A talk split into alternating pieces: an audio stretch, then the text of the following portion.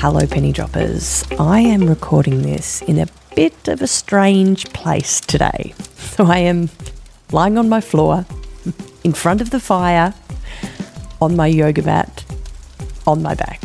It is a cold, rainy day here in Tassie, so I thought I would do a quick yoga practice at lunchtime to re-energise and to warm up.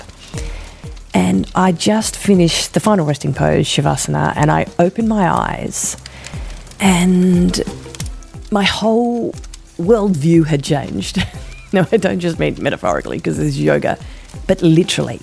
So right now I am looking up at the ceiling in our house, but I can also see out the glass doors at the back of the house. And right at the back doorstep, we have this huge palm tree, which is a bit weird because we're in Tasmania, but we do. And I can see the rain coming down through these palm fronds.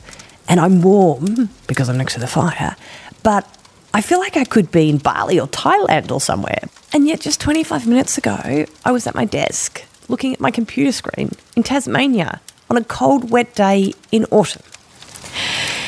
And so when I opened my eyes, what came to mind for me was all I did was change the angle and my view was completely different. And I feel completely different. And of course, because I'm so obsessed with questions at the moment, it made me think that questions do this so well.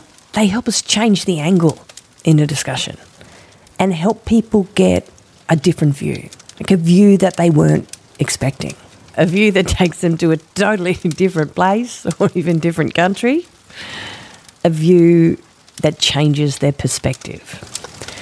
So if you're in the business of trying to change perspectives, to change behaviours, to help people look at things differently, how could you use your questions to change the angle and change that view of the problem or the challenge they have?